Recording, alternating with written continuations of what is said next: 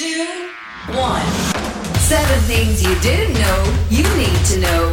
I'm Ciara Revins, and this is the Standout 7 Ireland edition. In the next seven minutes or so, we'll look back on a week where Russia's flagship, the Moskva, sank in the Black Sea. Ireland was shocked by two brutal murders in Sligo. The Kinahan gang found themselves in the international spotlight, and Liam Neeson popped in on the Derry Girls. This is the Standout 7 from the Smart 7 Ireland edition. And don't forget to hit the follow button to get daily updates at 7am.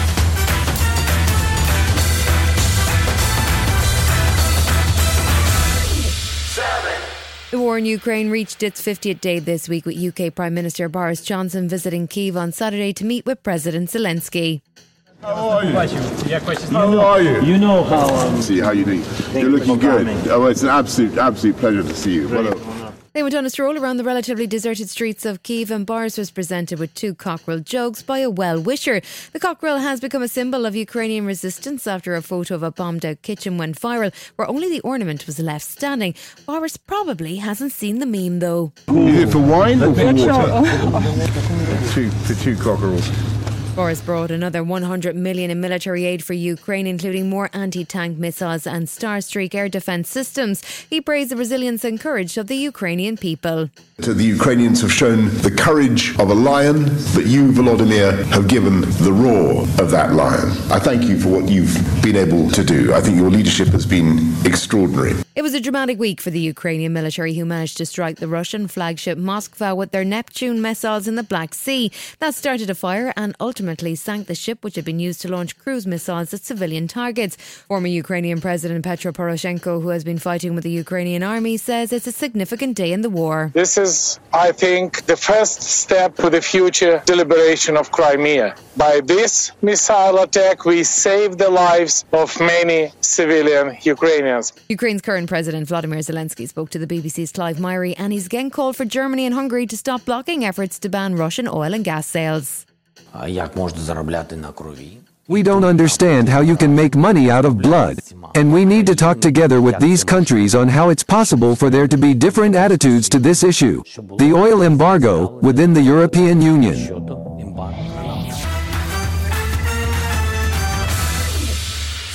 Ireland has been shocked by two brutal murders in Sligo in recent days, with Michael Snee and Aidan Moffat both killed in their homes.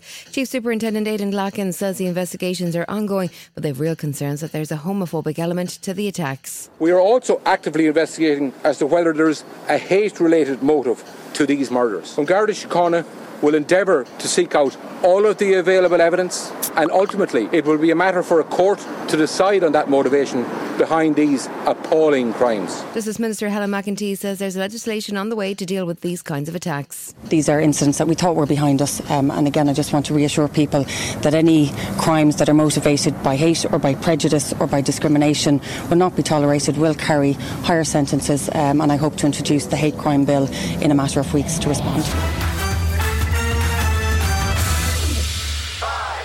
Extraordinary press conference in Dublin City Hall on Tuesday, which saw the US Ambassador to Ireland, US Homeland Secretary, the UK's National Crime Agency, and the Gardaí all gathered to announce sanctions on the Kinahan organised crime group.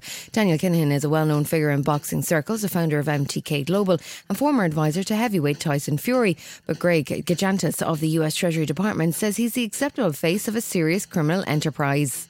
As of today, the Kinahan Transnational Criminal Organization joins the ranks of Italy's Camorra, Mexico's Los Zetas, Japan's Yakuza, and Russia's Thieves in Law. The US have placed sanctions on the gang and their activities and bank accounts, accusing them of generating over a billion euro from drug and firearm smuggling. They've also placed a $5 million reward on three key members, including Daniel. Garda Commissioner Drew Harris says their time is up. To them, I'd say you can run, but you can't hide from justice forever. And from today, they will be running low on money, friends, and influence. The Met Police dropped another Partygate surprise on Tuesday, popping up with 30 more fines, this time for the awkward office event that was Boris Johnson's birthday party. That meant that Boris, wife Carrie, and Chancellor Rishi Sunak were all issued with fixed penalty fines for breaking lockdown rules. The man who made the rules, announced the rules, and broke the rules, becoming the first serving Prime Minister to have broken the law, showed no signs of any intention to step down. Let me say immediately that I've paid the fine and I once again offer a full apology. There was a brief gathering in the Cabinet room film shortly after 2 pm, lasting for less than 10 minutes. In all frankness, at that time, it did not occur to me that this might have been a breach of the rules. Chancellor Rishi Sunak offered an apology, but he also showed no sign of stepping down. There may also be fines to come. Labour leader Sir Keir Starmer says that it's just not good enough, particularly because so many people around the country made so many sacrifices during the pandemic. They've dishonoured all of that sacrifice. This is the first time in the history of our country that a Prime Minister has been found to be in breach of the law. Britain deserves better. They have to go. Still to come on the Smart 7 Ireland edition, Johnny Depp and Amber Heard are back in court and Liam Neeson surprises the Derry girls. Right after this. You're listening to the Smart 7 Ireland edition. If you're enjoying it, you might also like the original Smart 7. Just search and follow us on your favourite podcast platform.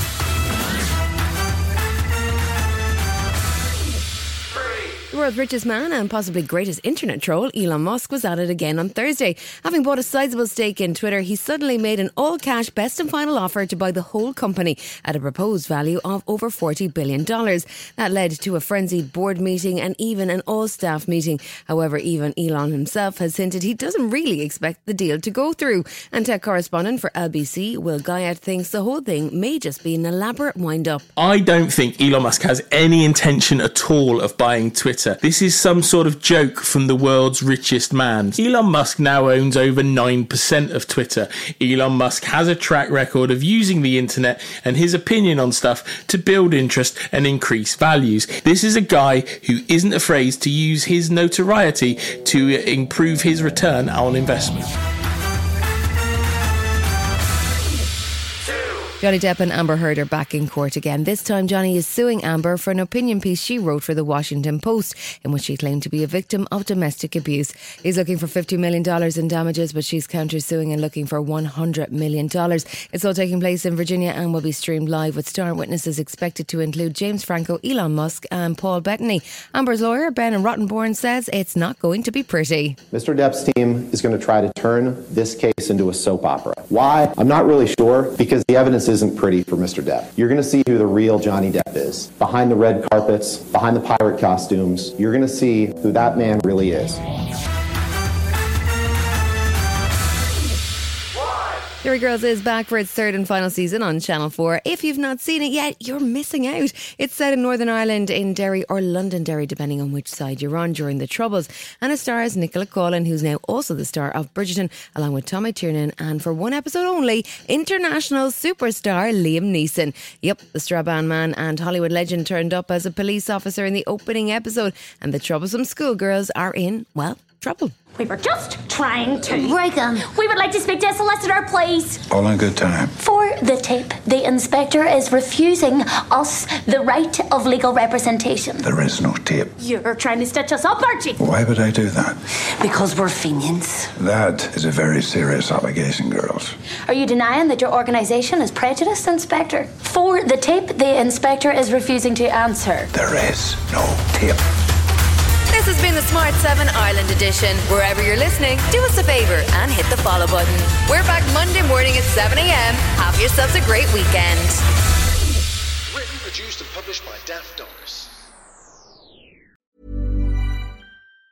Even on a budget, quality is non-negotiable. That's why Quince is the place to score high-end essentials at 50 to 80% less than similar brands. Get your hands on buttery soft cashmere sweaters from just 60 bucks, Italian leather jackets, and so much more. And the best part about Quince, they exclusively partner with factories committed to safe, ethical, and responsible manufacturing. Elevate your style without the elevated price tag with Quince. Go to quince.com slash upgrade for free shipping and 365-day returns.